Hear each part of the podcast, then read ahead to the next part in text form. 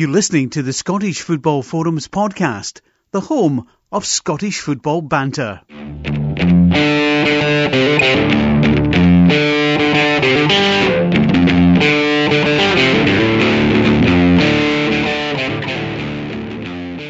Hi, welcome to the latest episode of Scottish Football Forums podcast, season 10, episode 55. I'm John, and tonight joined by Scott. How are you doing, I'm good, thank you. Yeah. Uh, just the two of us again. Everyone else is handing in sick notes and all sorts and avoiding us or something like that. Well, it's, don't know if we say or something like that, maybe. it's nearly Valentine's Day, so it's probably appropriate. It's just the two of us. Just the two. How are you? Are you romantic? Are you loving? You loving? Um, So, yes. So we've been doing a few themes recently, um, and they've been going pretty well. We've had good interaction. Um, so we've decided to keep the themes and not bother talking about the, the stuff that's happening in the pitch so much, which I'm quite glad about, since Aberdeen are absolutely rank rotten just now. So it's timed in quite well, actually. I think maybe since we started doing the themes, maybe that's when Aberdeen have started being poor. Um, so maybe I should stop doing the themes so that Aberdeen become good again. But on the note of us being poor just now, uh, the theme this week is management, which is interesting because of all the speculation there's been with um, Derek McInnes. We've had obviously Neil Lennon this season, speculation. There's been a few managers lost their jobs in the top flight, the lower leagues as well. And then we've got a new manager uh, at Kilmarnock, who is an old manager that we know well. Um, you told me right. So we are going to try and come up with what we reckon is the best five managers over the last 40 years or so, give or take. Um, Scott is a bit younger than me, um, so his inclusions might be a bit different to some of the, the listeners um, and what they've contributed anyway. So, in terms of starting, we've got plenty of interaction from listeners. Um, one of them, an old uh, friend of the podcast, was on earlier on this season, uh, Robert Love. He is a Kilmarnock fan, um, but if we're going for recent times, he has mentioned obviously Steve Clarke and what he did at Kilmarnock. Um, decent shout if it was maybe just the last few years, but I think if we were looking at the last 30 years or so, I don't think he would he would figure in a top five. No, I think I, think if we're talking the last five years, um, he would definitely be in, in the top five for that. From in my opinion, the job he did at Kilmarnock, and then even if we open the scope up a wee bit, the national team with Scotland uh, as well, getting us into the Euros, I think is you know almost sainthood uh, territory. But you know, if I'm going on my generation, which is from 1990 onwards, and there's a few that I put ahead of him uh, on that. But he's the way he organised his team, the way the Kilmarnock players played for him, and I think that's evident after after the event and how they played for other managers. Um, he seemed to always get the best out of his players, and he he worked with some of the top class managers in the Premier League down south, and you know that clearly showed, and it showed if you have a bit of ambition and a bit of luck, uh, luring a manager like that, that a team like Kilmarnock can climb the table quite significantly. Aye, I think the thing as well is like when you consider the, the squad he inherited, he never exactly made massive changes in terms of the personnel, but he got a team that was performing like down ninth, tenth in the league, and we're finishing third in the league ahead of Aberdeen with McInnes, doing great things. Didn't exactly have much of a budget to go on. Um, as you say, everyone knew their role. It, maybe wasn't the most entertaining football at times, but it got results. Um, and it got a, a passion back for Kilmarnock, I think, as well in the community had been lost somewhere along, along the way. Yeah, I think he was a manager who respected um, the elder players within the squad. You know, your Kris Boyd, Kirk Broadfoot, Uh, one of the significant signings he did bring was Mulumbu. Uh, I thought he was a, a fantastic kind of midfielder for, for Kilmarnock in that, that time as well. But as you say, he, he worked with what he kind of had on the, on the most part, and that, that again probably stands out um, in terms of how good he was in that job. Yeah, it's interesting as well because I think as well, aside from the Kilmarnock stuff, we're obviously talking about the national team. When he was appointed, I think it was a popular appointment, but there was times you thought early on, is it going to work out? Because I think Clarke's qualities are in the day to day and working with players and managing to get the best out of them. And you thought maybe if he's just getting players now and again every kind of month or so or every few months or whatever it is, depending on the gap between fixtures, would it work so well?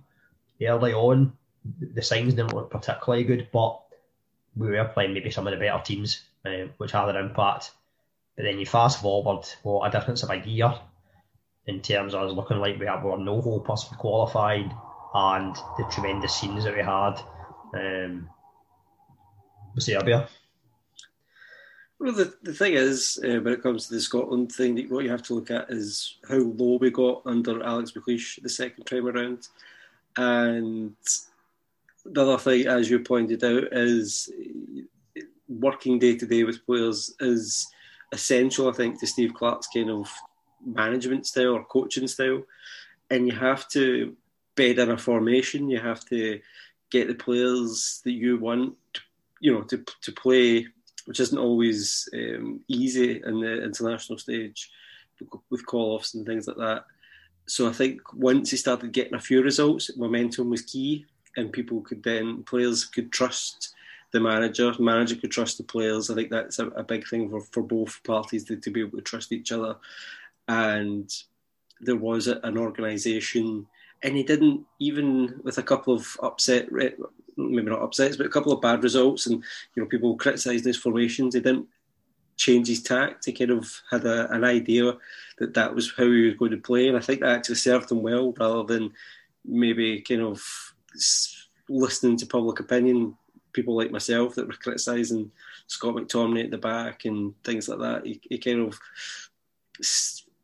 he had a he had a, a longer term plan that, that worked, and you know I, I have to say a lot of credit um, for Scotland's success has to fall down to his door. Um, it's not perfect, but it's a lot better than what it was. And as, as I said, great man. I'd say more head coach. I think that's probably more um, Steve Clarke's kind of. Uh, certainly with what he did at Kilmarnock and, and at Scotland, uh, but you know, terrific uh, on both accounts. But again, if you if you open up the the kind of decades then he, he just misses out in, in that kind of field, in my opinion. Yeah, going forward, like after he's, he's won the Euros uh, Scotland, we'll be calling him number one manager, but he's not in the top five just now. But yeah, in terms of recent times, he's terrific manager, and possibly actually the pandemic has helped him in a way because we ended up in a situation whereby Scotland were playing so many internationals in quick succession, and we managed to get into a bit of a rhythm. Um, so I think that has probably helped. Um, someone else that could be spoken about um, in recent times is the man that's come in at Kilmarnock and has a, a, job to do in terms of trying to repeat what Clarke did. Um, Tommy Wright, I, I, think when you consider it's not just maybe about winning trophies, about what they do and creating a legacy. Um, he's definitely St John's best manager, won the Scottish Cup uh, for one time in their history, um, reached a semi final that season as well. Um, got to be remembered. Um, top four finishes, back by three in a row, qualifying for Europe. It was almost as if it was expected that St John's would finish top six, um, which was rare um, previously to Wright coming in. I think Tommy, Tommy uh, will be a, a, a, as a solid and a fairly ambitious appointment for Kilmarnock. Um, I think he's been linked to quite a few jobs uh, after he left St Johnstone, and right, rightly so. I think, as you say, the Scottish Cup win and everything else um, gives him hero status in Perth. Um, and I think he's a, a, he's a manager who, like Steve Clarke, will get things done in a organised fashion. I think he will make them hard to beat, and he knows the league very well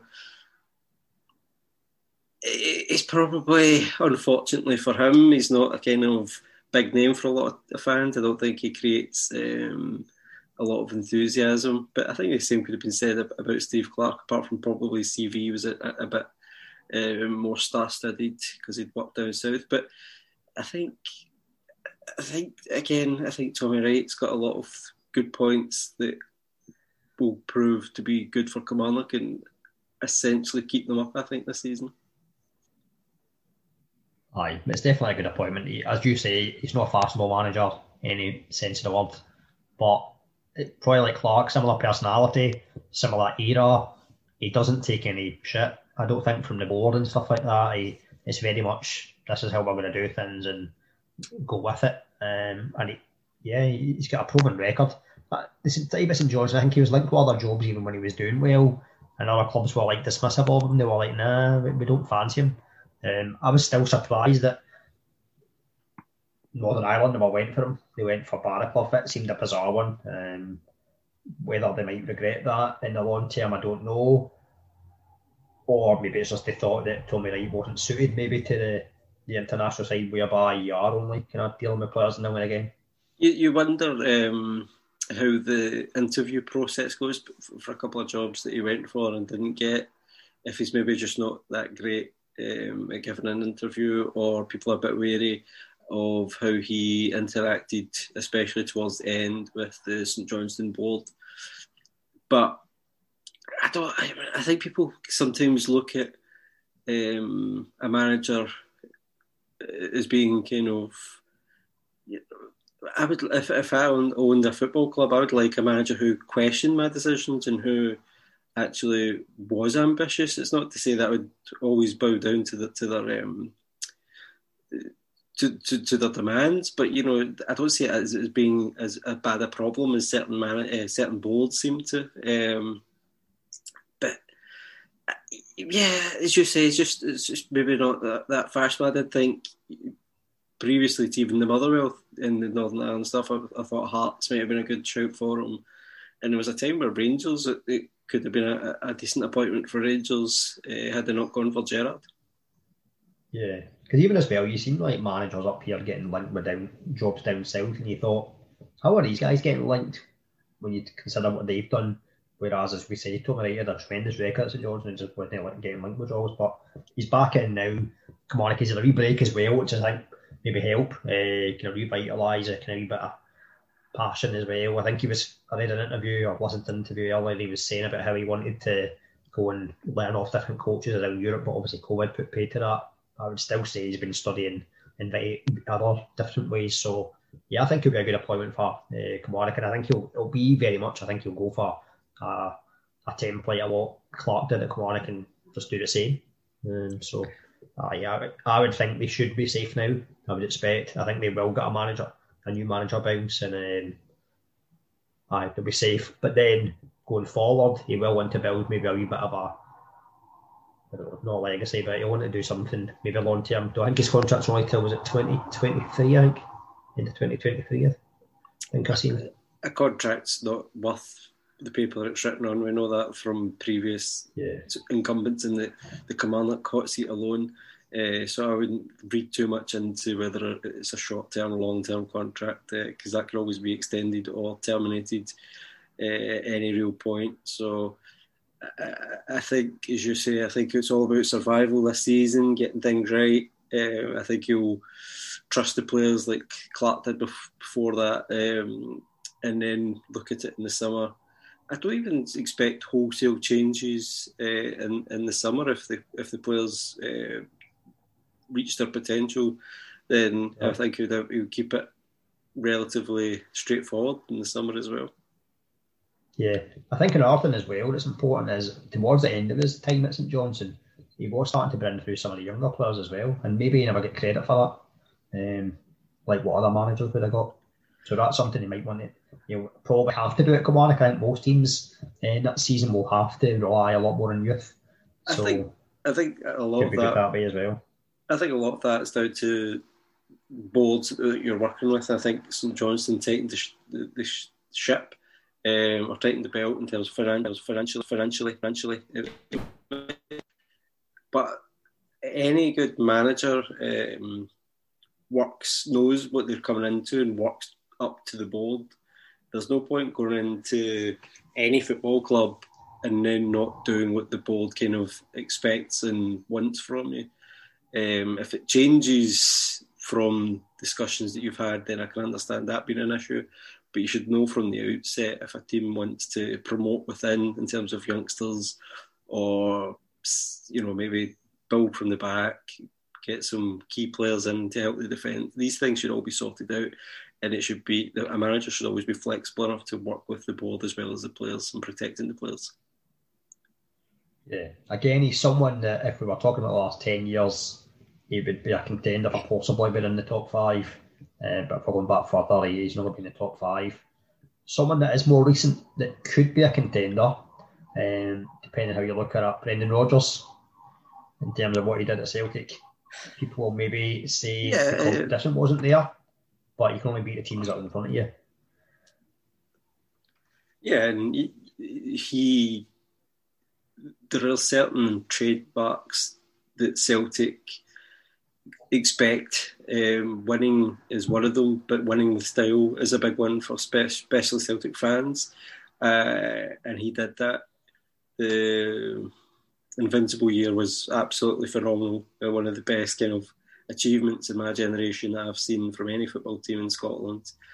Uh, to win, you know, umpteen trip, well not umpteen, but quite a few trebles in a row like that was again something that was unique. Uh, build, you know, building a squad of um, not unknown players, but young players that are coming through and making them better. Uh, Kieran Tierney, Moussa Dembele, Odsonne Edouard, uh, all these players.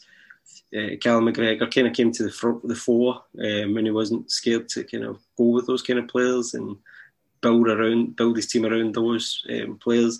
And you know, on their day, they were always sensational, and more often than not, they were on their day. So people will argue about competition and things like that, but you can only beat what's in front of you, and it's unique to beat everybody all the time in front of you. And I, I would have him in my top five. I know certain yeah, Celtic fans wouldn't even have him in the top five just because of how he left, but you know, look at the job he's done at Leicester since then, and that kind of, for me, vindicates why he did leave at the time because he's made Leicester better in the long term. I always thought Leicester was a perfect fit. I know Celtic fans obviously would have argued they would have wanted him to stay, which is understandable. You'd want to keep a good manager. Um, and Rodgers is a fantastic manager. Just the style of playing, I think, again, management in terms of the way he managed players. Scott Brown, probably, I think, when Rodgers first came in, people were already saying about is he maybe on the way out? Is it time for him to stop?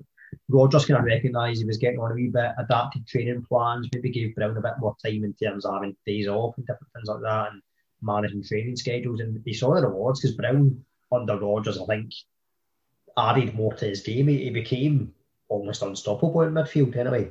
Just couldn't deal with him. Well, I think that's another tradition that he, he held up, a Celtic tradition that Rodgers held up and he understood was that you gave your loyal players a, a chance to continue to shine. And Scott Brown, as you say, more than did that. And I think Scott Brown appreciated working under such a professional manager who kind of totally changed the outlook of the club um, and really serial a serial winner like himself. And that, that just you know, the, the combination it was just made in heaven uh, for Celtic at that time. He, he treated the job, I think he treated the job as that was the perfect job at that time and not a stepping stone. I think people might have thought that that, but I don't think it was. I think that's how they produced as many victories and as many trophies as they did, because very professional. It was all about winning. All about winning. Aye, well, absolutely. Um, and they get compared probably as well to like the invincible team Arsenal had, but the difference is Arsenal didn't go invincible in the cup competitions as well. They were invincible completely. Um, the, only, the record they had. The only, the only issue I think that I would point to Brendan Rodgers at Celtic was the European record. That's the only kind of failing that he had, um, and he was just too stubborn in that sense with his tactics. Um, and I think, personally, I think a manager should always be able to produce a plan B or a plan C um, and change things up. I don't. I don't see a, a great deal of benefit losing six or seven one to your kind of PSGs and Barcelonas. Um, in the long run, I think you have to kind of be a bit more acute and a bit more aware of your of your standing in Europe. I think it takes a wee bit of a, a dent if you're losing those kind of results. He did do well in his two draws with Man City, but that was the kind of only crumb of comfort for Celtic fans in Europe at that stage. You know, they, they might be um, willing, you know, a lot of them would have been willing to forgive that at the time for the, the sensational domestic runs that they were on. Aye, I mean, I think if Rodgers was still there, I don't think there's any doubt Celtic would have achieved 10 in a row. I think they would have been well out of sight. But the fact that he left and then the management ch- changed, not just the fact that the management changed, but see the power that Rodgers had to bring players in. If you look at Dembele, which you spoke about earlier, see if it had been a different Celtic manager, I don't think Dembele would have come. Um, there was other big clubs in for him, but Rodgers obviously talks a good game as well. He managed to persuade him to come in which is massive for them. I think the biggest dynamic that seemed to change again was the manage was between the manager and the, the hierarchy of the club. And I think that's what caused Rodgers to kind of reevaluate things. I think there've been certain transfers and certain things that happened um, for the last two transfer windows of his time at Celtic, which seemed to suggest that he wasn't on the, the same ambitious um, his ambitions weren't being met probably by the board.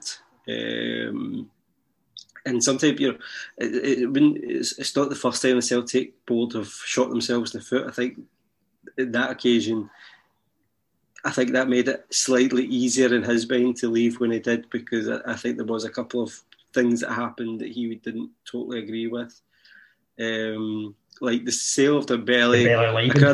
yeah. I can I can understand that if you know Dembele seems to say that Rodgers kind of agreed to that as being, and I can see again that as well. But you need to do it quickly. You need to do it decisively. You need to then probably replace him with somebody else, or give him money to, Uh, or give him some give Rodgers somebody that he could then be making the team around. Whether it was a, a straight replacement or they, they already had Edouard, but then maybe a creative force and a number ten or a, or a ball winning midfield or something that then changes the team up and gives them something to excite them. And I don't think that's what happened in the last kind of year at Celtic. I don't think they ever really gave them an exciting transfer window to keep them motivated. Yeah, definitely. Um, so I reckon he's definitely a contender for being in the top five. Yeah. Of the last, whatever, 35 to 40 years. So Brendan Rodgers is the first one that we, we reckon could be in there.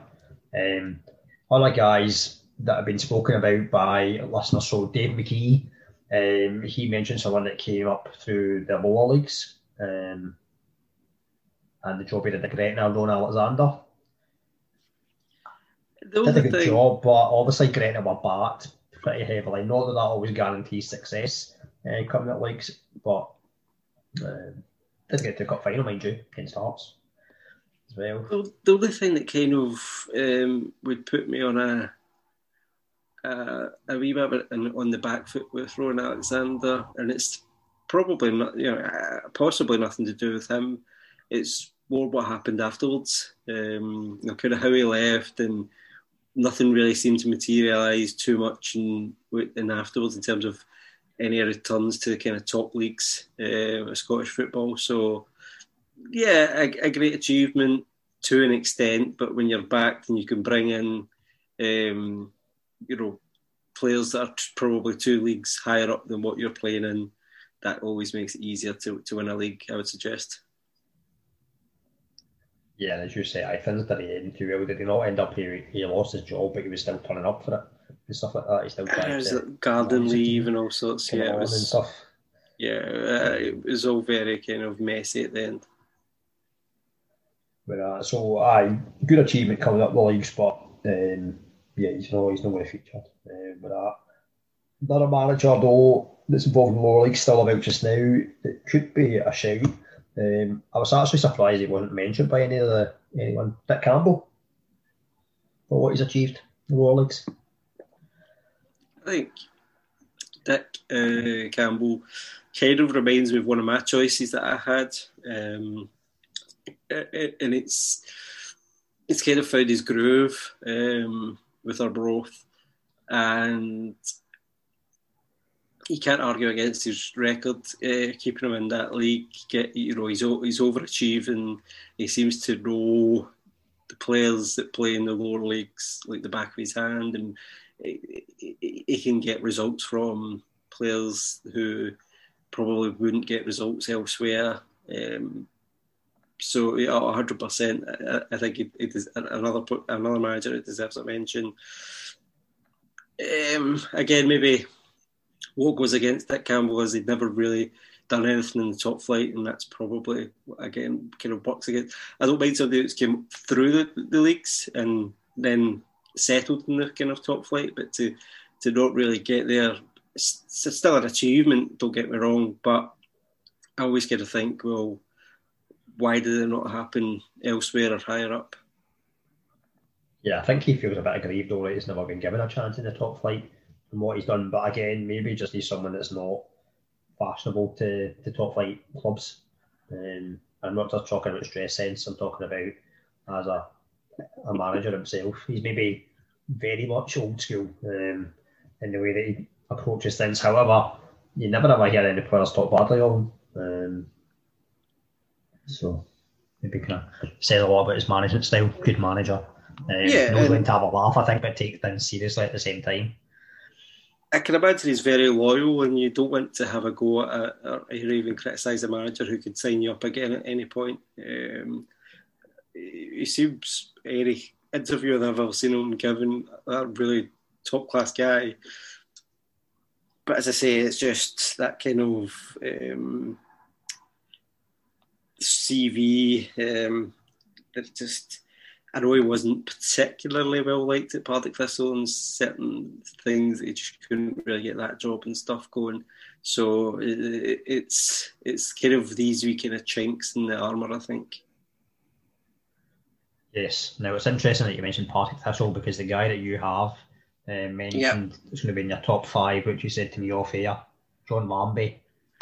That's who reminded me. Dick Campbell reminded me of, uh, of because it's a kind of similar kind of ilk um, which is funny how he, he, never was the success and probably more expected at Partick Thistle. Uh, that Campbell, Campbell, that is not John Lambie, who was a fantastic success because he got three promotions in total. Um, managed the club at four different times, three specifically, um, and you know, once he got them back into the top flight twice, they stayed there as well. Uh, it was only once he left that things kind of seemed to to go wrong. Um, he'd have, you know, I, I, remember his Partick Thistle team in the kind of early to mid nineties, uh, which kind of shows how much of a, a mark that they left. That you know, you had your he would pick up players who didn't really make it at bigger clubs. Gerry Britton, for example. Um, you know, you had your Billy Dodds at one point, uh, Albert Craig, George Shaw. Um, and it's just that kind of to get them into the league in the first place and then to keep them there. And as we know with Partick Thistle, that's not always easy.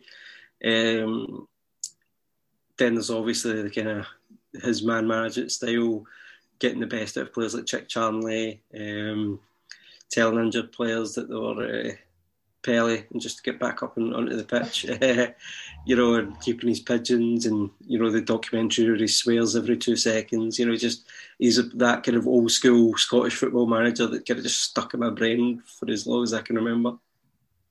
I pro- a proper character of the game, um, which I don't think you get so much now, um, rightly or wrongly, um, when the game's calm down a bit in terms of off the pitch. So it was just would he still be a successful now? Yeah. Um, it would have to be if he was able to adapt, and I can imagine if you're able to get the best out of players who um, maybe didn't make it in other clubs, then it would kind of work to to a degree. Um, nowadays, uh, I think sometimes people look at tactics and things like that, and I think they put too much emphasis on tactics. Uh, I think it's more about managers or coaches probably more these days actually how they get the best out of players is through relationships with the players and putting your ideas across in a simple manner and being organised. I don't think you know you can say people will go on about you know play this formation, play that formation, and all the rest of it. But it's about getting the right players in the right positions, and then just uh, you know getting the best out of those players, in my opinion. And I think John Lambie did that and consistently did that uh, with Partick Thistle to a, an overachieving um, way. I remember in his kind of his third spell, I think he got to the semi-finals, uh, got them back into the top flight, and got them into the semi-finals of the Scottish Cup. Um, and they lost three 0 to Rangers. So he always seemed to get just that wee bit more out of them. Yeah, he was managed as well when they was eighty seven. He beat Rangers, a big shock. Yeah, with the Houghton, uh, got promotion with Houghton as well. Uh, so, uh, just you know, because you know, being born in '84, being a wee slightly bit younger, I've not went with the kind of Sir Alex Ferguson's because I only know Sir Alex Ferguson at Manchester United. Uh, or the Jim McLean's. Um, I know all, all, about their successes, and I would definitely put them in all-time top five Scottish managers uh, domestically. But if it's just my generation, I can't do that because um, even my generation, I, I, I, I, really remember Jim McLean uh, being at Dundee United and being that kind of iron fist. I remember the eight eight year contracts. People like Gary Bolton and Alec Cleland had to sign as youngsters. Um, and you know, to to be honest, you know, they kind of wanted Jim McLean out the door, and he finished fourth in his, his last season in the league. I don't think he ever really had a bad league finish under Jim McLean. And you know, you look at Dundee United since his departure, uh, and they've never been quite as successful. Oh, definitely not. I mean, even though I'm a bit older than yourself, the likes of McLean and Ferguson, it's only like the end of their careers at uh, Aberdeen and Dundee United. I would recall. Even actually with Ferguson, it would only like be um, probably about his last season or last game even. Um, so it, definitely feature. If we're talking the last 40 years, obviously Ferguson's going to be probably most people's number one choice for what he achieved. Um, it's something if you were to say to folk now, they just just wouldn't believe that a provincial team or even a city team, they are still regarded as it, um, could have the success they had in Europe, um, to win the league three times, Scottish Cup, um, not just back to back, but win it three times in succession as well. Um, just a tremendous guy, and then even when he went on to achieve it, Man United as well uh, after a difficult time. Um, I, See, I, think, I think the only, th- only thing will be is that he never obviously got to manage the Scotland team for longer. Um, I think the biggest missed opportunity. I think the biggest compliment you can pay Sir Alex Ferguson is you can't think of many managers who had two kind of long jobs. Like I know Aberdeen wasn't quite as long as uh, Manchester United, but it's still fairly you know long period of time. And to be hugely successful at both clubs, um, the way he was, and he kind of did control everything top to bottom, and it was all kind of built in his image. Uh, to to be as as successful as he was at Aberdeen, and then show that it was no fluke and do the exact same thing at Manchester United to an even greater extent. Um, shows you just how fantastic a football manager he was. I would have loved to have seen at some point taken the Scotland job on on a kind of more full time basis than just the one World Cup. Um, but I can also see from his point of view why that wouldn't be um, appealing when you're, you're you're given so much control at Manchester United, um, and you know, there's no doubt about it. You see any kind of clips on him, you, you, hear him getting um, interviewed. He's still very Scottish. He's very proud of his kind of Scottish heritage and coming from the the Govan shipyards and stuff. So, um, yeah. So it, it, whether you, you do it the last forty years or you do in whole history of the, the Scottish game, Sir Alex Ferguson, I would imagine gets into top five territory for everybody. Oh, I definitely. And it's just, I think as well, because of the time, he, the amount of time he managed, the length of time, he managed to adapt. That's the thing. He managed to adapt throughout different formations, and he was maybe at times people were like, "Oh, why are you doing that? Why are you doing this?" And he couldn't argue with his record. It, it was tremendous. He's lucky though that he managed in the era that he did, because if he had been a U manager nowadays, um, he wouldn't have given the time to be as successful as what he was. He'd have been out the door um, early on, probably. Um, probably, but I think he'd still have been a successful manager um, in this period, whether or not um, at Manchester United specifically, and that's because he can adapt. He knows how to treat players. He knows how to treat people. Um, I think sometimes people forget that um, footballers are humans like the rest of us, and I think he would be somebody who would be interested in the player's family. You know, there's always that talk of how he wanted yeah. footballers to settle down and get married and not worry about things off the park and things like that. So I think that sort of thing. It, it, listen, just look at how Cristiano Ronaldo, world's best player, or certainly up there with Lionel Messi, talk about how Sir Alex Ferguson kind of shaped him as a footballer. Um, also, he was helped out by one of my other kind of suggestions in Walter Smith, but it's predominantly Sir Alex Ferguson was a father figure uh, to, to Cristiano Ronaldo. Yeah, I know Walter Smith's another one that you've got in your list. I think again, he's someone that pretty much everyone that um, nominated their top five had in. I, I don't think actually anyone never had Walter Smith. Um, can't argue with his record. Maybe at the time, initially, when he was manager, probably the first time, he was maybe in a way underappreciated outside of Rangers. I think it would be fair to say. Yeah, I think again you, you kind of look at it and say um, it's easy to win when you've got the most money, and it, it, certainly is easier. But I think when you look at the squad that they had um, and the kind of that basically it was a family that he built, he, he put together um, essentially at Rangers. That squad was like family, um, and I think you know looking back now, it's that nine in a row team is still one of the best teams that I've seen in Scottish football. It would still give, you know, the Martin O'Neill team or the Brendan Rodgers team or the Steven Gerrard team a run for their money quite easily.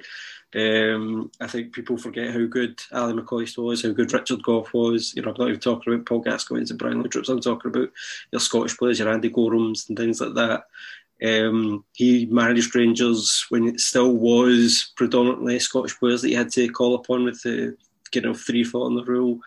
Um, his, when he got to the, the Champions League, it would have been the, the, three foreigners would have, would have still winning, wouldn't it? Yeah, the first Champions sure. League, yeah, first Champions League year it was, um, and so you had your Mark Hateley counted as a foreigner. Um, so to get to how good they got to in that Champions League, and let's face it, they were robbed. Um, from Olympique Marseille. There's no doubt in my mind that Olympique Marseille gave the mink coats to the CSKA Moscow delegation and things like that. Uh, and even then, Marseille won the tournament but never beat Rangers. Um, whether or not Rangers would have beaten that AC Milan side, I don't know. They did look a spent force. Marco van Basten, that was his last game and stuff. But whether or not Rangers would have beaten them in the final, I don't know. But they probably deserved to get that opportunity more than Marseille did, considering Marseille, you know, bought the, the French league, um, which I can say because that is, you know, they were convicted of that, at least that crime. Um, so, uh, and then you look at Walt Smith and he came back and did it again. I think that's a, a significant um, milestone that he proved himself. I think it, his job down south was the wrong job at the possibly the right job at the wrong time. I don't think that was a, an easy job for anybody. Uh, I think he was promised a lot more than what he got in terms of money and control at Everton. Uh, then, kind of, as I say, Sir Alex Ferguson respected him enough to bring him in as a number two, and it was him that suggested to the players, "You've got to kick Ronaldo at training. You can't stand off him. You've got to kind of."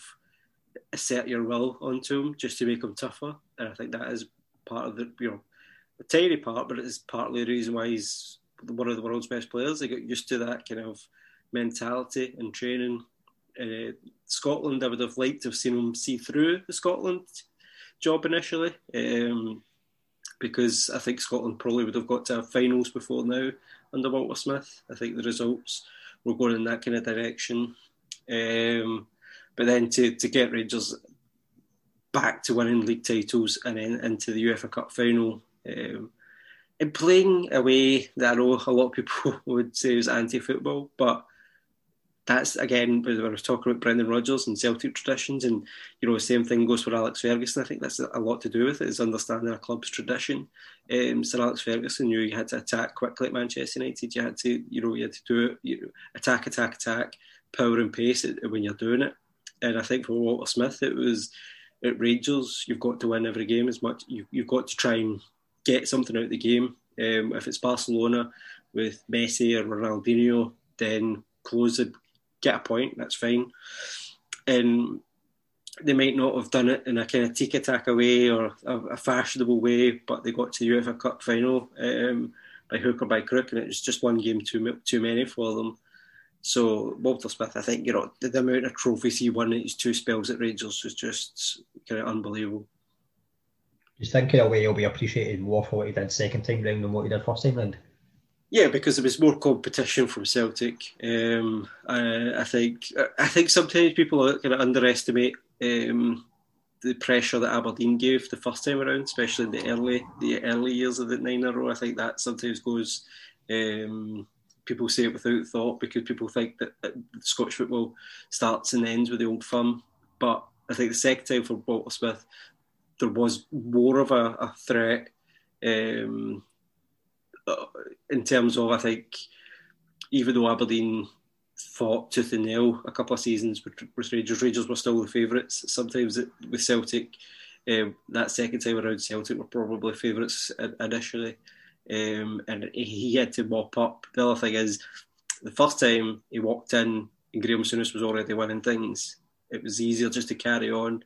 I think the second time he had to mop up the Paul Le Guen fiasco, and I, I think that's underappreciated um, considering the kind of rubbish signings and stuff that Paul Le had done. Yeah, it's interesting. No one actually mentioned Graham Souness as being a contender.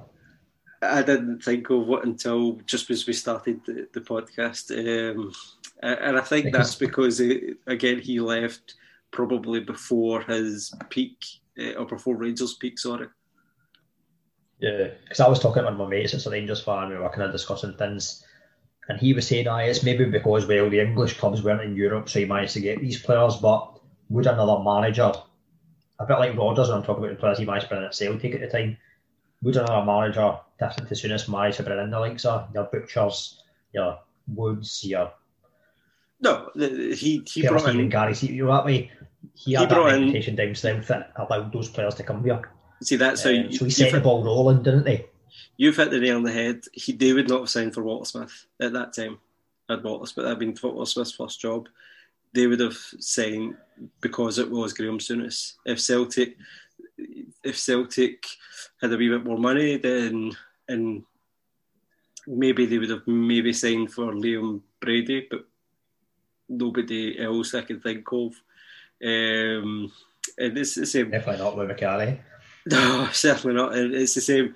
You know, I look at the kind of uh, Aberdeen managers, nobody steps you know, it is the reputation of Graham Souness who won everything at Liverpool, and uh, that is what I think they signed for. More, and a bit like, you know, you see the English players just now signing for Rangers. It's Steven Gerrard that they kind of hold their hat on. They wouldn't. Uh, they, would, they would have done at all. No one at all quoted him Souness, which I'm supply, I'm surprised that even Rangers fans, no yeah, one, no one mentioned him. I think you know, for we'll probably round off the Rangers chat uh, with Dick Advocaat, who I, would also kind of suggested. And I think if you look at the three of them, that's you know, as Souness as the one I would put in third, and it's a shame. And maybe it's because again uh, he I only saw the very briefest time with with Souness, because um, I could probably now argue that he did just the exact same kind of job the Advocaat did, although the, the benefit I think for Advocaat was so Advo- for, for me, Advocaat also changed Scottish football in terms of the calibre of player that came in. So when Advocaat took over, they then signed Van Bronckhorst, they signed Arthur Numan, Andre Kanchelskis. Um, these were all kind of top, kind of level known European players. and I think that brought a bit more um, eyes to the, the Scottish game product. I think Rangers were until now under Gerard Advocaat was probably more consistent in Europe than any other manager, um, include Walter Smith. I think Walter Smith had two really good European seasons, but after that, you know, it's kind of iffy. Our Advocaat was a bit more adventurous and tactically aware for European football. And I think what Advocaat did was he laid the gauntlet down for Celtic, which then brought in another fantastic manager in Martin O'Neill, who then brought in another terrific amount of good players to Scottish football for Celtic.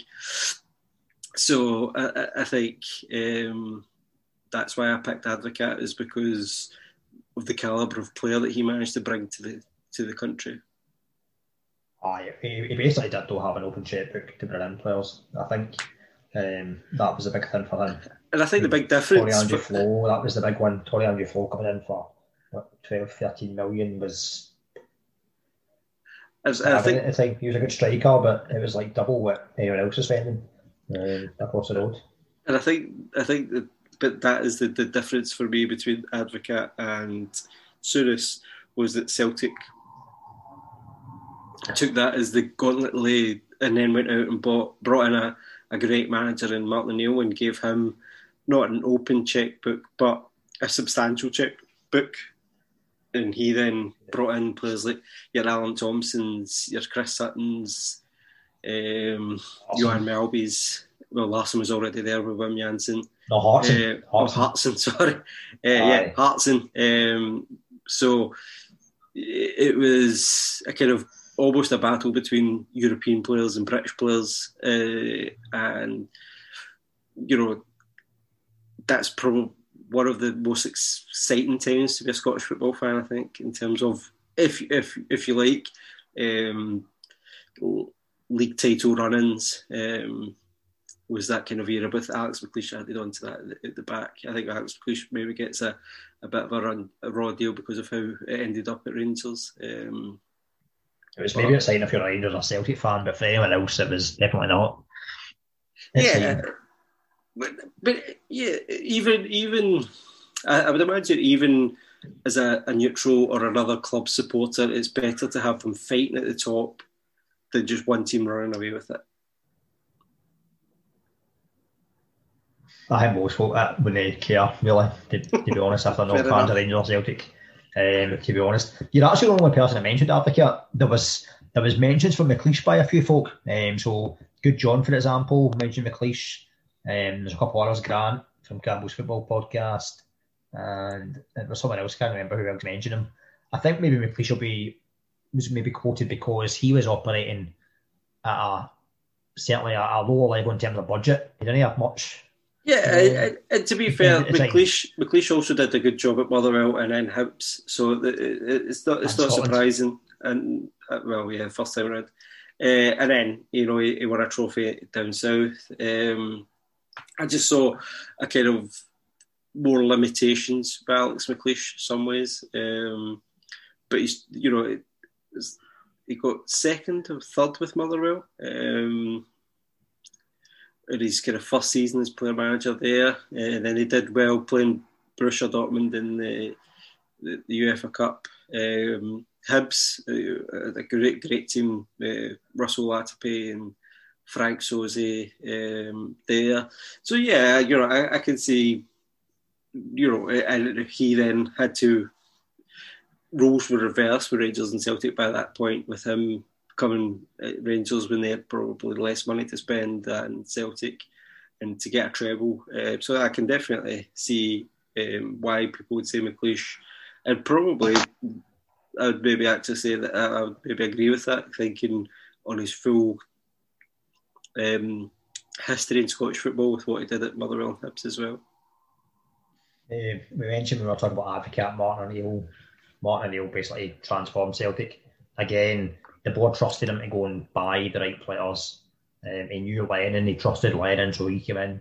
You mentioned other guys like your likes of Sutton, Hartson, Thompson, the likes. But he actually even managed to bring in players that you thought were not particularly great. They wouldn't fit at Celtic. Didier Agathe? You're thinking he was just a, a, a, a runner. um, getting up and down. But Agathe was superb for O'Neill. He, he knew he, he, could trust him. Um, even like guys like Mo Sylla contributed an extent and stuff like that as well. Um, and then he brought in quality like O'Haran, who had a difficult first season, I remember? O'Haran, a lot of people kind of wrote him off, but went on to be a really good defender. Um, yeah, there were guys like what Ramon Vega coming from Spurs. But you knew the system was You knew the system that O'Neill would use, but folks struggled to beat it. You, you, just didn't, even though you you knew it was coming, you couldn't cope with it a lot of the time. It wasn't as swashbuckling as the Brendan Rodgers era in terms of football, but it was close to it. And the big thing that O'Neill had um, over Brendan Rodgers every day of the week is European football. At home, Celtic were just undeniably fantastic. Um, away from home, they were undeniably terrible.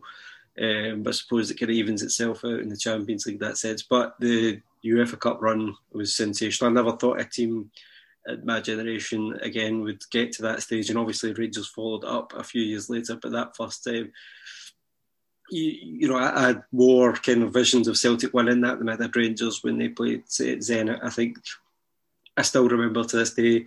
You know, I think Victor Baía still rolling about uh, wherever he is. Um, Aye.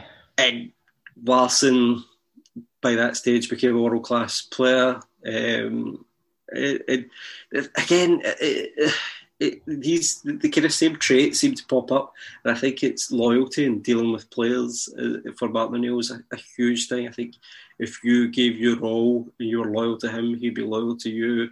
And players like Neil Lennon, Paul Lambert, um, Henrik Larsson, Petrov. J- Petrov just gave everything, absolutely everything for him.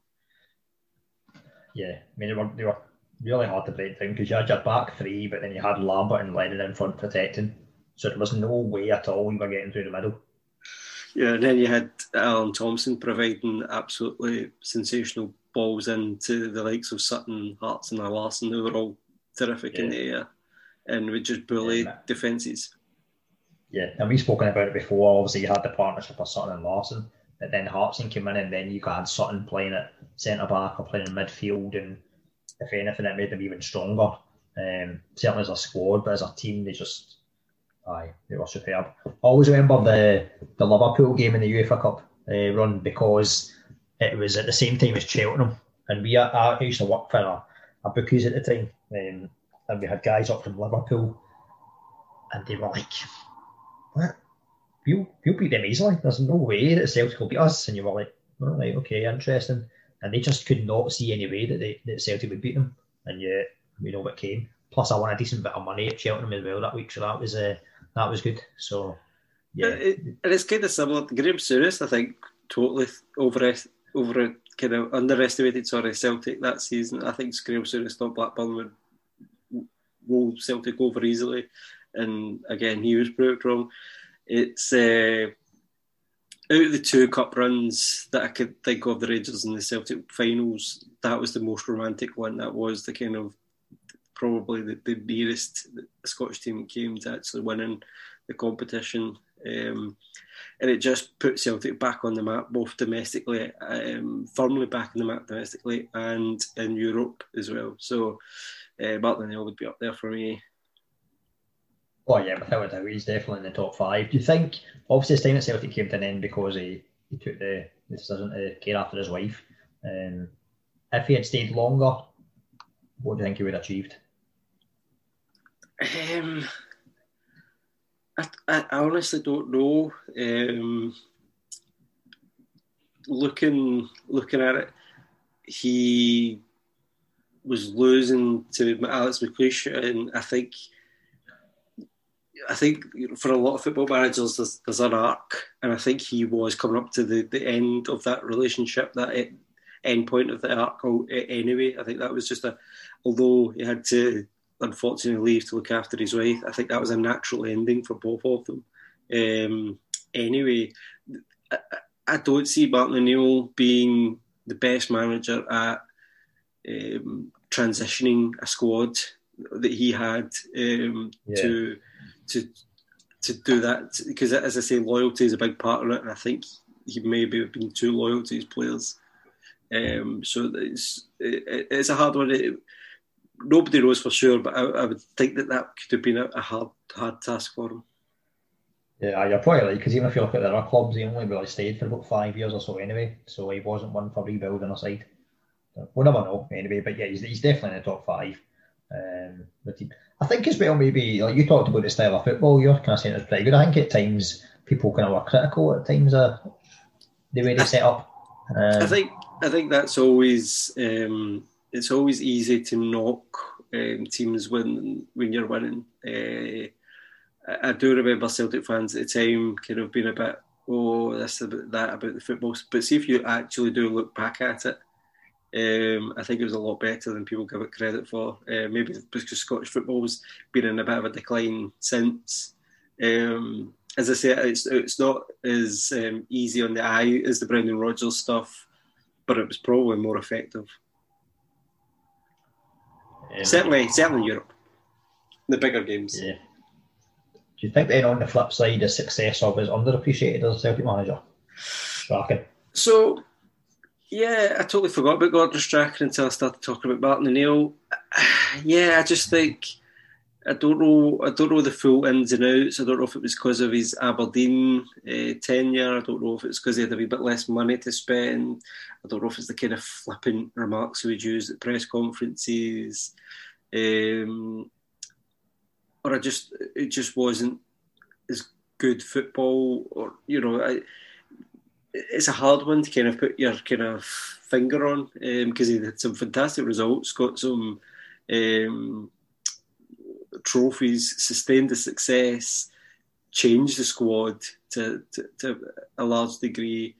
Um, for the last 16 as well, Champions League.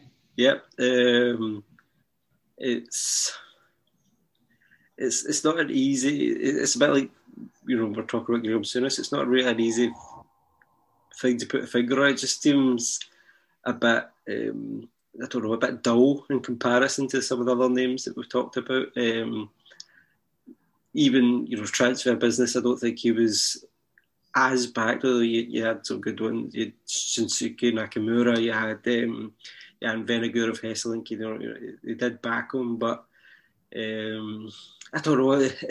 the other thing is what you have to kind of remember um, is that he took on Celtic on the not just on the back of the Martin O'Neill era, but the Henrik Larsson era, and that was always going to be a struggle, I think, as well.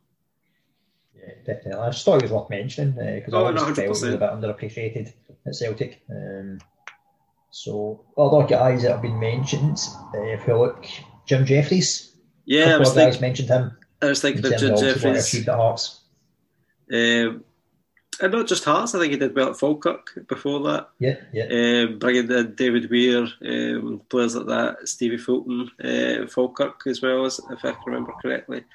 Um, very efficient Hearts manager the first time round. Um, really, I mean, I think the sign of a good team is when you can remember a lot of the, the players. You know, and you, you're Gilles Rousset, Colin Cameron, Neil McCann.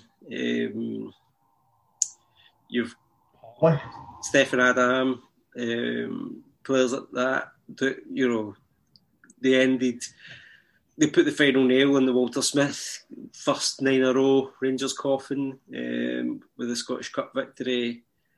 Um, Alan Johnston just popped into my head, Paul Rich as well. Uh, but it's it, it was a, a, an exciting Hearts team to watch. You know, I would watch a Hearts game uh, under Jim Jefferies, no problem at all. It didn't have to be against either Rangers or Celtic. Uh, it was just a pleasure to actually watch Hearts. With two wingers, I always love teams that play with two wingers, and you know they had two really good wide players. Aye, definitely. No, he's, something, he's definitely someone that was. If you're talking about outside the maybe the traditional top two teams, then they never, there was a few guys and two or three people uh, mentioned him. They, they never. The other thing I'll say about Jim Jefferies' Hearts team is that they never gave Rangers or Celtic too much respect. They would always try and attack them, and I always appreciated that as well. Yeah. Um, I don't know if there's anyone else at Hearts. George and who knows what George Burley could have done if. Uh, if it was just managers that managed well for six months, then uh, George Burley might get in there. But no, we, we don't we don't know. And, and I kind of guess um, he wouldn't have done well after that one season, um, just going by his CV and what happened to him at Ipswich and what happened to him afterwards. Uh, in in uh, at the club management, uh, I think he's a kind of man. He seems to be the manager who gets a lot of good results early on, and then it kind of dis- disappears um, as quickly as they kind of arrive. Yeah. I'd actually say, um, if we're talking about Hearts managers, Paulo Sergio is the one that kind of steps out, stands out for me. In terms of someone else that might be deserving of a mention, Shelley Kerr. Yeah, um, tremendous. Uh, you can't overlook her achievements um, with the national team, getting them to the Euros and to the World Cup. Um, Decent Robert Spartans as well. Yeah, I, I think in the men's game. I think the one thing that will kind of hold um, people will hold judgment on Shelley Kerr on is the the World Cup, the actual World Cup itself. I think she got she seemed to get a few. Th- oh, as an outsider looking in, she seemed to get a few things wrong um, and didn't handle the squad or the team particularly well um, tactically at times. And I think personality wise, I think she's already come out and said that, she, that there's a few things that she could have changed. And I think that kind of thing, you know, if you objectively look at it, it's great getting to these things. But then she kind of made a big mistake at, at that time. Yeah. Um, now, I promise the next person that I'm going to mention was not me that suggested them. I, I, did see I, did, some, I did think about it. I, I did, did see somebody um, on Twitter mention this person. Yeah, so Football Bag, uh, who's a keen follower of all levels of football in Scotland, um, mentioned Tommy Sloan. And if you were to look at a record in terms of trophies won and what he's achieved at Talbot, it's remarkable. Uh, I've also been lucky enough to, to marry into it in terms of my life and family after Auchinleck and it's just success. You're just used to it. Um, it's what I suppose it's only about what I can imagine it must be like in the professional game being a fan of like Rangers or Celtic, whereby just the, the village and the fans expect success. They're used to it for the last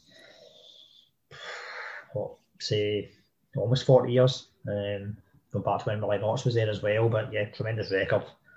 Leagues won seven leagues, junior cups, seven junior cups, in the period I've been lucky enough to see six of them. Um, so, with regards to that, tremendous. And then all the other cups he's won as well. Gets the best out of players, obviously, as well. When they played the likes of Ayr and Cove, that came to the attention as well in the media, whereby I think maybe before the, the junior game at the time had been disrespected a wee bit in terms of the level and the quality, but with no one doubt that there's players there that could do better than the level that we're playing at see, I'm going to kind of people might think I'm going to contradict myself here, um, because I'm going to say that he's definitely in and about for me, and people might say, "Oh, but you're talking about um, maybe Dick Campbell not getting to that top league and sustaining success in the top league and things like that." But I think if we actually look at it objectively, and Tommy Sloan has done that. That is the top league for Auchinleck. And yeah and he has sustained that over a great amount of time. Anytime that I've seen Auchinleck Talbot play, they have never I've never watched and thought this is junior football. I've thought this is a professional game of football. Um, and that's you prepare professionally off the park as well. That's the thing. yeah, that, and you, you, you, um, you, can you can see that, um, and a bit you know that's that's to go with the opposition as well. That I've seen that they've been um, fantastic as well. Um, a, a, lot of junior teams can probably claim that they they are um, more professional than amateur in some in some aspects. Uh, but I could, you know, anytime I've seen Auchinleck play, um, I, I, would think that they would struggle in League Two or even League One. I don't think they would. Probably, I don't think they would struggle in that kind of environment either. Yeah, I mean the interesting thing is now with the change to the West of Scotland setup, much as I wouldn't say you're not play this season, um, when it does get back going and Talbot do decide to play there, they are well equipped to move up the levels. Um, so I hopefully he's there for a, a long time still, um, winning trophies, doing well.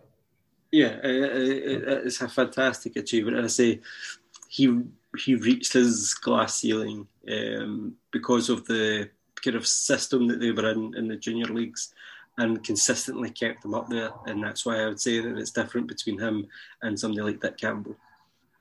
Yeah, and he has had interest them. Um, the likes of maybe your League One, League Two teams as well, but he's always decided to stay at Talbot, which is good. Um, someone else who was quoted by Johnny G, uh, Craig Brown, which, yeah. if you consider what he achieved for Scotland, again, I think he's someone that only now probably is appreciated as to what he did. At the time, it was just like Craig Brown, he's he plays all the old players and they're not that great to watch. But then you look back and you actually walk, walk back when you qualify for tournaments.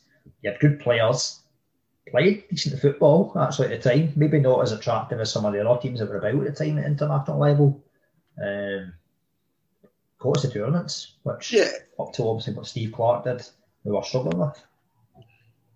As you say, there's certain people who you don't kind of give full respect to until years after they've been and gone in that job. And for the Scotland job, he's the best Scotland manager that has been in my generation. Um, He had teams set out that were hard to beat first and foremost, and that's the best Scotland could do, um, in my opinion, uh, with the players that we've got um, in, in my generation. He scoured you know, England and probably birth certificates and stuff like that, town halls. Um, but made the, the best decisions from doing that. Um, very passionate and very respected um, with his peers in international football. Um, and I think um, did a, a, decent job for both Motherwell and Aberdeen. Um, later on in his career uh, as well, I think. Um, it was kind of I, I do feel as if he probably deserved more opportunities straight after the Scotland job than he was probably wasn't just didn't seem to be afforded. Um, I know he still had a, a, kind of role within the SFA, but um, he, just seemed to players seemed to understand him and his system and how to work things. Um, and from anything I've heard of, uh, and any interactions I've had with Craig Brown, have always been good as well. So I can't, you know, I, I, was mainly thinking of club managers, um, and he hadn't, he hasn't really, for all that he did okay at Motherwell and Aberdeen, he wasn't sensational either. Um, but if we're talking about, we're adding international jobs and what he did, um, I'd say the only thing that kind of um, and no fault of his own slightly. Well, I say no fault of his own. I still blame him for playing Jim Leighton in the World Cup '98, but we never got to a second round, and that's always the kind of pitfall for any Scotland manager is reaching the next stage of a competition. Uh, and I think we had two good ch- chances at it at 96 and 98, and we're unlucky um, that England. I think it's were very unlucky yeah, England conceded that goal because they're a bunch of bastards. Uh, but also, um, uh, it's no me that's in trouble this week. also, I say that my grand's English. I don't have any problem with English people, but um, I do feel as though they could have won 4 0 and not conceded the goal. Uh, yeah, Dave they, Seaman always Dave Seaman always has a wee laugh about it, doesn't he? Uh, I don't think Dave Seaman's a bad guy, but he does always have a wee laugh about it. Nah, um, and, uh, uh, 98 Jim Leighton shouldn't have been in goals, but it was probably a few players that were uh, maybe past it by 98. Uh, but again, that, that he was loyal. Of him, wasn't it? Yeah. He was definitely loyal. And he's a type of guy as well. Like you talked about his passion, you would chat to him. We've heard like likes of Jones interviewed him. We've had other heard other folk interviewed him. He'll just give his time because he'd like to talk about football. He could talk about football all day and tell great stories. So yeah, great guy, um, and I definitely best Scotland manager of our lifetime. Hopefully, he'll end up not being the best of a lifetime because Steve Clarke will end up being more success, even more successful, and we'll get to a, a knockout stages, um, or even you never know. We can dare to dream. Uh, but we talked about. Uh, I don't think I think it might have been after the podcast, but we talked about um, one particular Scotland team. It was Duncan Ferguson playing for Scotland uh, against Germany at Ibrox. Yes, and they lost one 0 And I read out both teams to you and so the Scotland team, so the, I think the German team had Sammer and players like that, that ilk. Um, but the Scotland team, like, and this is no disrespect to these players because they obviously did very well and deserved it. But I think it kind of shows how good um, Craig Brown was at putting down a team that could, was hard to beat. That you had like Brian Irvine, Dave Bowman. Um, you know, there was. Uh, I think there was only Tom Boyd, maybe was the only Celtic player that I can think of. No Rangers players, I don't think at the time. Duncan Ferguson up front was at uh, Dundee United. Yeah. So you know that was a, a team that you know you'd think was just maybe a B team um, almost, but they just came together uh, uh, for that kind of game. I think Craig Levein was captain. Uh, you mentioned Stephen Wright as well. Stephen Wright, yeah, that's right. Because yeah, that was his... that game because he's He's on the podcast soon with, with good John, there or John.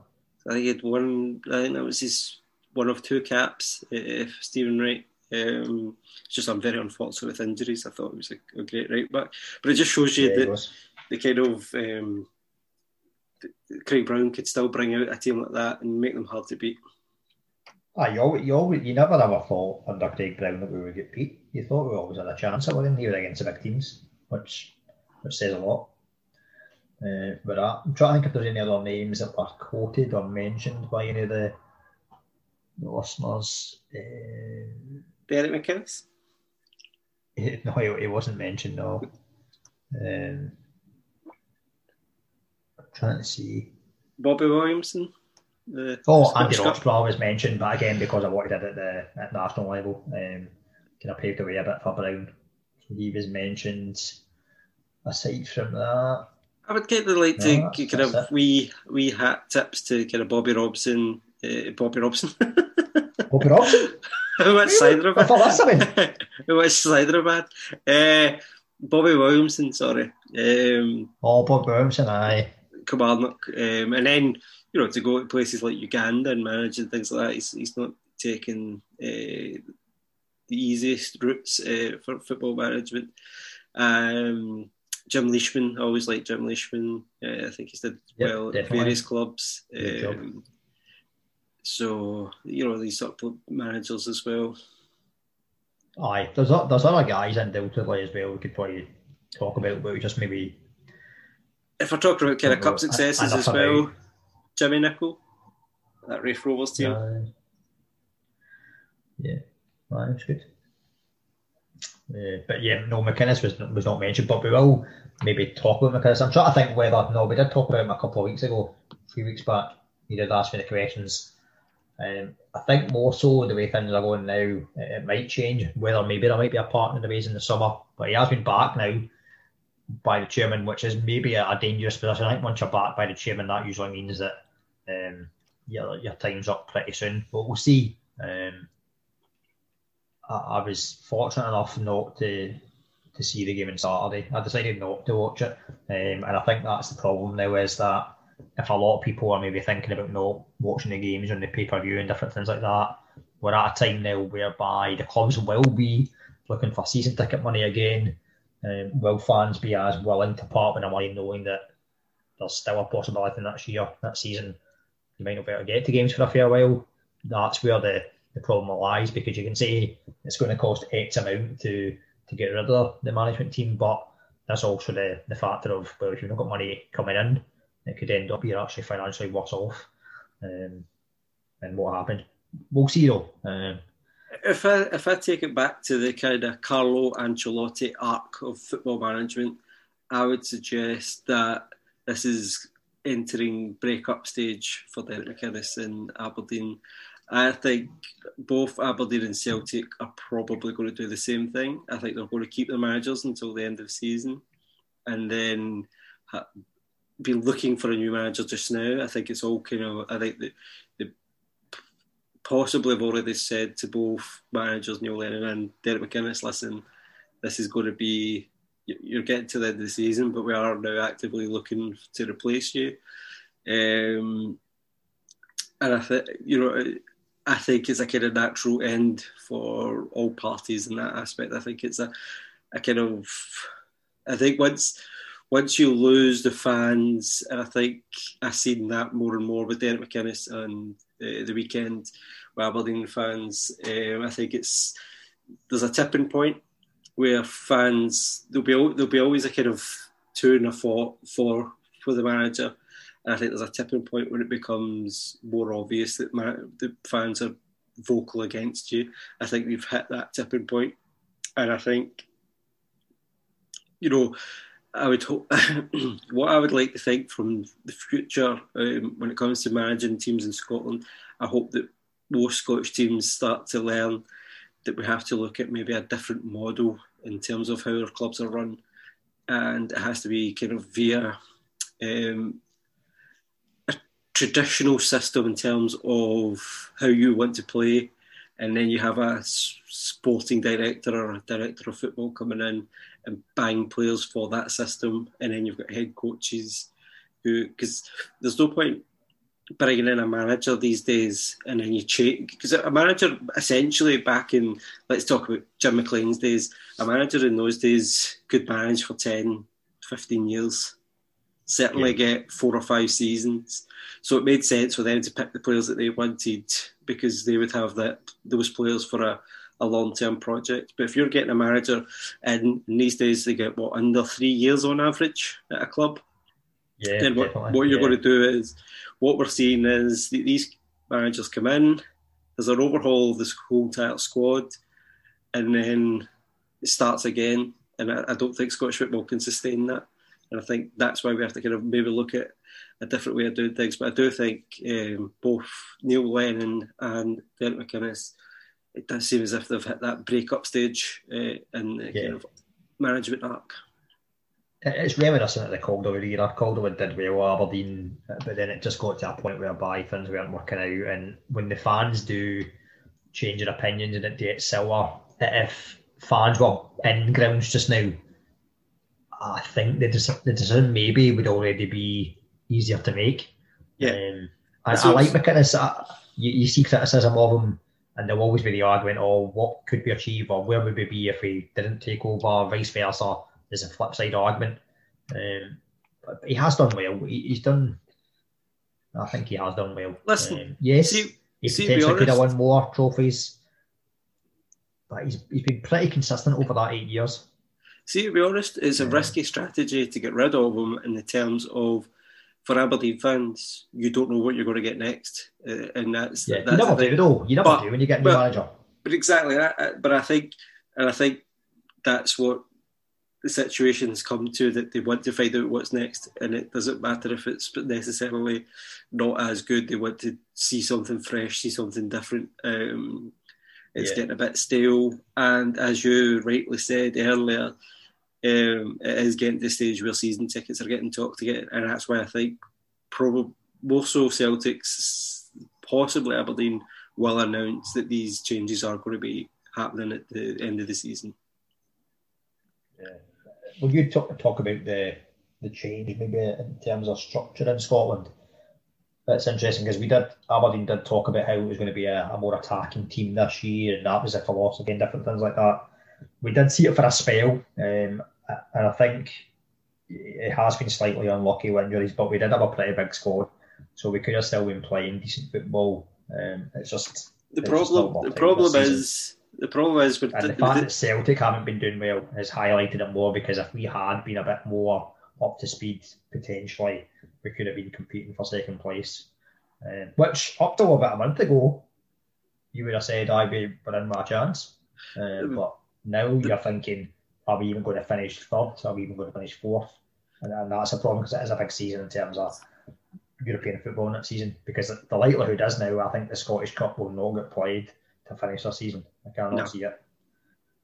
I think it kind of as you say, it makes my point a bit clearer um, in terms of Aberdeen because it should be up to the club and how they play. It should be kind of tradition um, almost.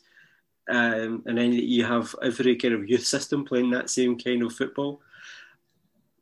But when you've got it just directly on a manager, then if things go wrong, they revert to type, and that's what McInnes has done. If things struggle, he reverts back to type.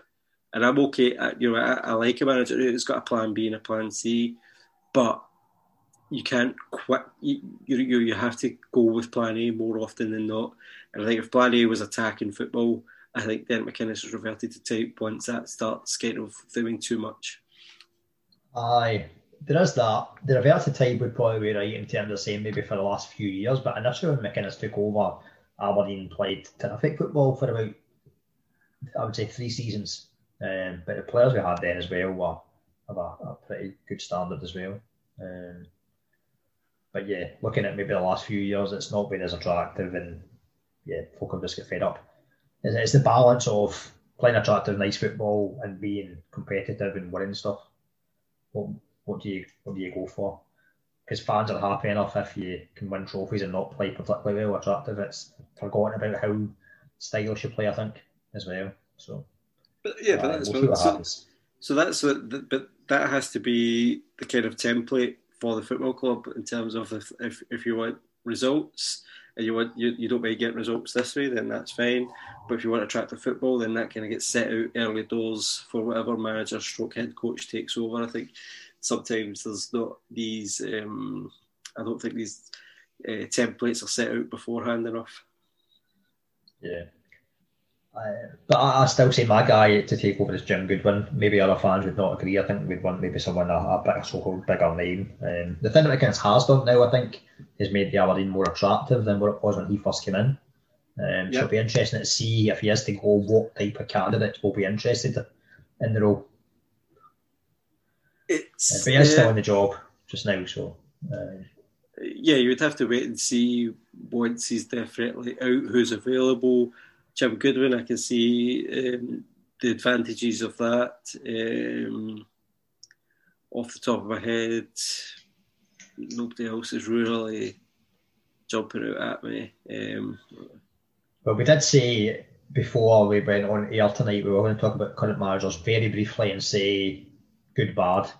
So yeah. start at the top. Gerrard, obviously, it's all going well. So I don't know much more needed said just now. He's uh, only thing, only thing I'll say. Only thing I'll say uh, quickly on Gerrard is it kind of shows you that you can leave, and if you're going to bring in an experienced man, uh, an experienced manager, then you have to give them time to learn from the mistakes and to um, get what they want from the job. And I think Rangers probably deserve credit for not um, jumping the gun and sacking Gerrard when other people were kind of probably more Celtic fans um, were kind of suggesting that he wasn't very good and all the rest of it. Um, so I, I, think that that deserves a mention. But yeah, um, at, at, the moment, to have not lost uh, a league game is still a remarkable achievement. Aye, so potentially when they matter how good Celtic were this season, Rangers might still be win the league anyway. So move on. Lennon we've discussed enough this season. There's no point discussing any further just now. Yeah. Um, Jack Ross um, at the moment he's shrewd in the transfer market, done pretty well. Obviously the Jackson oven, yeah. hard and thin. He's making the squad stronger. Uh, even as well, I like the way that he's using Boyle as well just now. Um, and he's been clever enough when Nisbet and uh, Porteous, where there was a transfer speculation, to go right. Okay, let's take a wee bit of time out. You can sit on the bench and until you get back in. I think we had touched briefly before about maybe it's a bit similar to when McInnes took over at Aberdeen, but yeah, no, I think Jack Ross is, is good. He's built, he's built, he's building a, a, good, capable squad. I think people might still say uh, are they good enough in the bigger games um, or consistent enough um, sometimes? But you can say that about a whole. At least you're more consistent than the other teams, um, and something a good foundation to build on. Yeah, um, Martindale lost his first game as manager. Crisis. Livingston, definitely not. Um, even himself, he says like we've lost. we've lost before, before I took over, move on, let's go again. He's won back to back manager of the month. This time he's keeping it. He's not watching it this time, which he did last time. I think he's keeping it this time. So far, yeah, management's easy. Yeah, it's uh, the the change in Livingston has been phenomenal. Um, says all the right things, and that's obviously to the players as well as the press and the fans.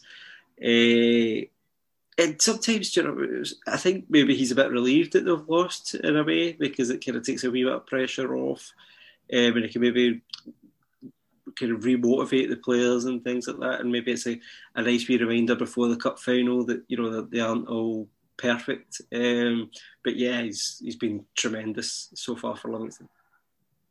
Yeah. Um, I, I, do feel it's quite bad though that only it's only an excuse is finished now because I think you'd have been a perfect character um, to do. Yeah, yeah I, I, like him. I like the way he talks as well. I just think he's brilliant. He, he's refreshing. Um, Goodwin, obviously, I've touched on already. I think Goodwin's terrific. I think he's going to go places. I think he'll do well, really well. He's, he's a natural leader. Um, yeah. He's the type of guy I think you'd want to play for. You, I think you would know exactly where you stand. Um, and I think he is making St Mirren better. He, he's got them progressing all the time nicely. Um, obviously, they're sitting in the top six just now. Um, they, they play they play an attractive the game. As well. I think they play ambitious, attractive football as well, and it's not just a case of sitting back. Um, so I've I've been um, saying all season I've enjoyed watching St Mirren play more because of their organisation and the kind of trying to get quick attacks building. Yeah, I, I used to get slighted for when I was in like I think it was last season, the season before. So I think oh, St Mirren, they'll go down, they'll go down. And I was like, no, St Mirren will be fine. They'll definitely be fine. Everyone else was like, no chance, no chance. But yeah, they're doing well. And Tony Fitzpatrick is not looking that daft now. Oh, exactly. Yeah, it's Champions League football soon for St Mirren. Tony's getting it. I mean, obviously we've talked about Liv earlier because they're in fifth and they're they, they've been on. St Mirren are only what seven points behind with two games in hand. I yeah. think Livy will still finish higher than St Mirren, and I think Livy will potentially finish higher than where they are just now. Um, but I think the job that Goodwin has done at St Mirren has been almost um, not dismissed completely, but I don't think it's been spoken about enough. I just, I just don't uh, see um, St Mirren probably going on the run that Livingston have just been on, and that's maybe the kind of the telling part of the two, two in terms of how they finish. I don't know. I don't know. We'll see. But they're, they're definitely doing a good job. Um, Dundee United, Micky Mellon. Tony hates Dundee United. He doesn't like Micky Mellon. That's um, why he's not been on. He'll be back next week. That's yeah, why he's not been on all the time. Um, Although it's funny how he doesn't come on when they've been in a kind of the worst run of their season. You know, because I would have thought he'd been chomping at the bit to tell me that they're going down and they're, they're this, that, and the next thing. I think he's just biding his time. He's just waiting um, to see what happens. But yeah, he should be back. We spoke about ourselves. We, he, Dundee United, their main job this year was first of all stay in the league. They look like I think they're already safe. I yeah, I would say. Um, maybe need a uh, just a guarantee. It was a big win but, for them the weekend uh, to get. You know, that was eight games without a win. So I think to get that win again, just to kind of remember how it feels to pick up three points, um, it was good to see um, Shankland scoring. Uh, but I think Micky yeah. Mellon, again, he gets it, he's built a team that are kind of know what they're doing in, in, a, in a great part, kind of thing, and they're disciplined um, on the most part as well. So. And they've got a chance at top six, maybe. Um, yeah, still seventh in the league. Um, we won Callum Davidson, first job as a manager. He's got a cup final. He's beaten the Invincibles of Livingston. Going well. Yeah, and the it was it was a tough job because it was always going to be hard to replace Tommy Wright. Uh, you had to, I think, St Johnstone wanted a specific change in the way that the team were built, um, a bit more youth and maybe a bit more kind of attacking football, a bit more possession. And I think slowly but surely it's now coming out and falling into place. And I've been really impressed the last few weeks. And they always did look, they always did look um, an organised team. It's just the chances weren't felt falling for them, they weren't taking them, and things like that. So, yeah, I think Callum Davids has done a terrific job so far. Definitely. Early days at Motherwell for Alexander, but I think he will be a good fit there. Um, yeah, I think he manages to get his own players in. I, I said, think they'll be a different proposition that season. Yeah, I said to you last week, I think it was, that this was all about consolidation, staying in the league, and then we'll see his kind of um, imprint on the squad next season onwards. Yeah, we spoke about Monaco already, so no need to talk about that. Ross County, they initially had a bounce with Hughes coming in and doing pretty well. It's now a wee bit kind of inconsistent in terms of what's happening. I think, to be honest, you were it was always going to happen. You, you, you unless you're him, Martindale, Livingston, um, there's a reason why you're you're in the position that you're in. Um, what the one thing I will say about John Hughes, I think he spoke a lot of sense in his last press conference I heard, where he was talking about, you know, they did make chances. That there was a lot of positives that they can take from losing to Dundee United. Uh, as as strange as it sounds, he's just reinforcing that in the players and not talking about the negatives. I think that's what you've got to do in that position. There's no point dwelling on the the kind of aspects of, of the game. Um, we'll, we'll all do that. You know, I'll say the first goal, the defenders dived in and Shankland was a terrible decision and things like that, and they'll make work in defensive organisation um, in between now and the next game. But I think it's important that you pick up on the positives and you try and motivate your players that way. I, don't think a manager has to hammer his players every time they, they make a mistake or lose a game. Definitely, and that's what John Hughes, that's his strength, I think focuses on the positives. Uh, Brian Rice, Hamilton are always predicted to go down by everybody. They've got the lowest budget, um, probably in the league. They must have the lowest budget. And yet, at the moment, what they're three points behind, two games in hand, you still wouldn't be surprised if they manage to escape. Even even if they don't, I think they've still played really decent football at stages this season. They've given themselves all the chance in the world to survive. Um, I think, as you say, the, the budget's not the same there that it is at other clubs, and Brian Rice has acted admirably uh, when he's had um, hardships thrown upon him. Um, I, I, think it might just be a season too many for Hamilton in the top flight.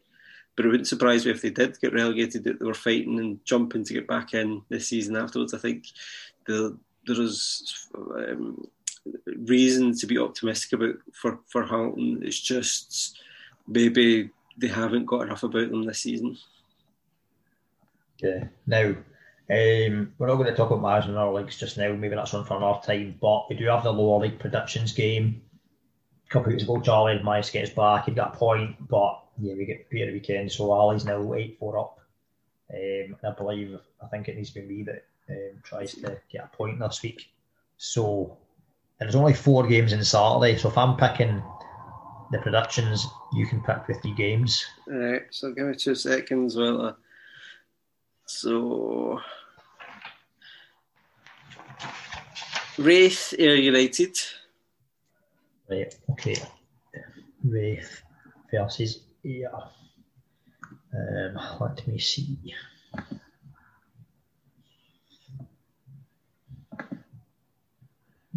Hmm. Right, I'll go for Raith to win 2 1. Then I'm going to go with Alloa Athletic versus Arbroath. Oh, tremendous. Right, so Alloa, Arbroath. Alloa at home. We've got a couple of wins at home. Arbroath's away record has been pretty poor. They've only won one away from home. I'm going to go for a one-all draw. Sit in the fence with that one. And then I'm going to pick third versus fourth, Dunfermline Athletic versus Dundee. Right, okay. So overall at the moment, I would say Dundee are in better form than what Dunfermline are. They've had a few wins recently, whereas Dunfermline have only had maybe one win in the last six or seven games. So, but Dundee's away record in terms of wins has been pretty poor. So I'm coming sit in the fence again with this one. But I will go Desmond 2 2. Yes. Arse must be a bit sore of all those uh, scalps. I'm pretty sure you would have predicted Silva to myself there, to be honest. Um, I don't think it would have been too different. Nah, not, not really. So you'd, you'd have enjoyed me on that fence. The only thing is, Dunfermline's home record has been tremendous in terms of wins, but Dundee are coming in a bit of form, I feel, and I think they. I'm trying to remember they made um, they made some decent signings. I think late on in the, the January transfer window as well. I'm trying to think who it was I seen that they'd signed. I There was thought, a- oh, aye, that's a good signing. There was one really good signing, and I can't now remember. I don't feel so bad then that you forgot that you can't remember it as well, but they, oh, Right, let me check. I've no drop. I've no drop. I've no dropped an dropped an F for a while, but fuck's sake. Um, right. It's gonna, it's gonna be one of those that we definitely should have. Cummings. Yes, That's yes. was. Um, the Joker So, of the pack. aye. Um, but he, well, he's got he's good, good track record in terms of before in the, the championship until of getting promoted, so did well. But yeah, so two one Raith, one all Alloa Arbroath, then fell in the D two two. Yeah, that's what we'll go with. Um, and we'll Good get luck. scores out and we'll see what Ali comes up with with that. And I think, oh, it's not a wrap. We were talking about crisps the other week and the best crisps. And I read an article the other day to say roast beef Brannigan's are no more. There's no more. are finished. No, finished.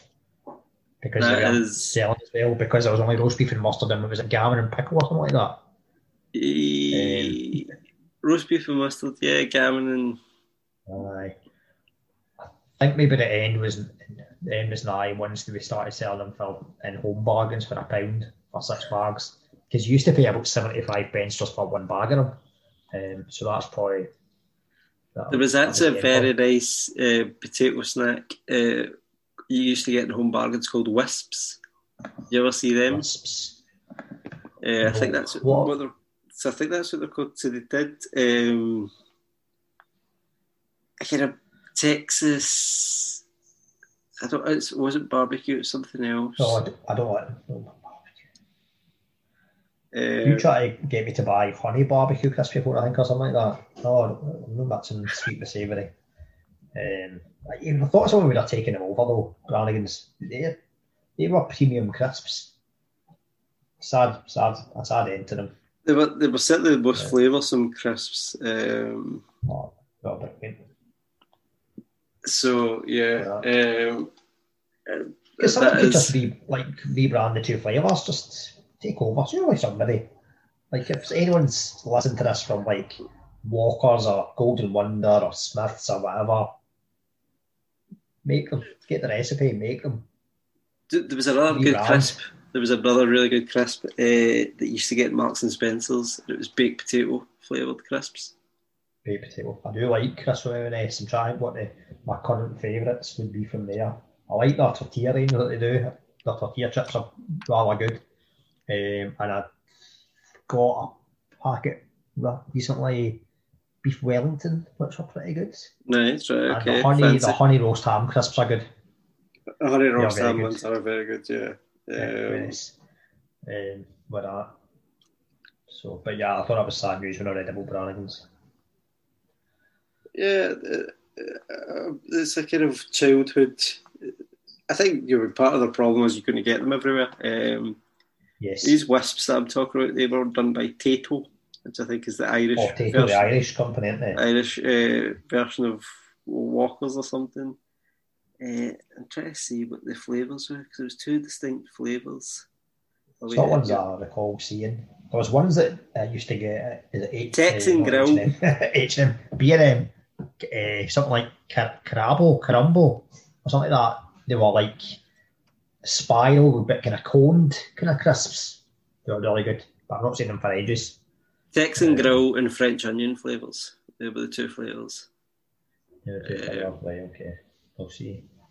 But if we're talking, if we're talking snacks, then the things that I remember are going abroad. When we're going abroad, Mikados. You ever had them? Mikados. No. So they're like we spoke these- before about this, and I said about the ruffles. that They are the best. That's proven. So, oh, I'm talking about snacks. I'm not talking about crisps. Essentially, these are like wee Japanese or sticks with chocolate on them. oh, ah, yeah. See, I've not got a sweet tooth. You get them here, Mikados. I know, but you, you, you didn't used to, right? It's, it used to only be in France I got it. Now you get them here. Oh, you spent France. And then there was uh, peperamis, right? Now, I know I've always had peperamis, but these were like pizza peperamis. I think they've done it here on occasion, right? So the I'm trying to describe this now. Um, and this might not be the greatest thought. I like cabanossi. Cabanossi is premium meat snack, delicious. And actually, M&S do ones just now. Was it pick sticks or something like that from Hungary? Right, They are very good as well.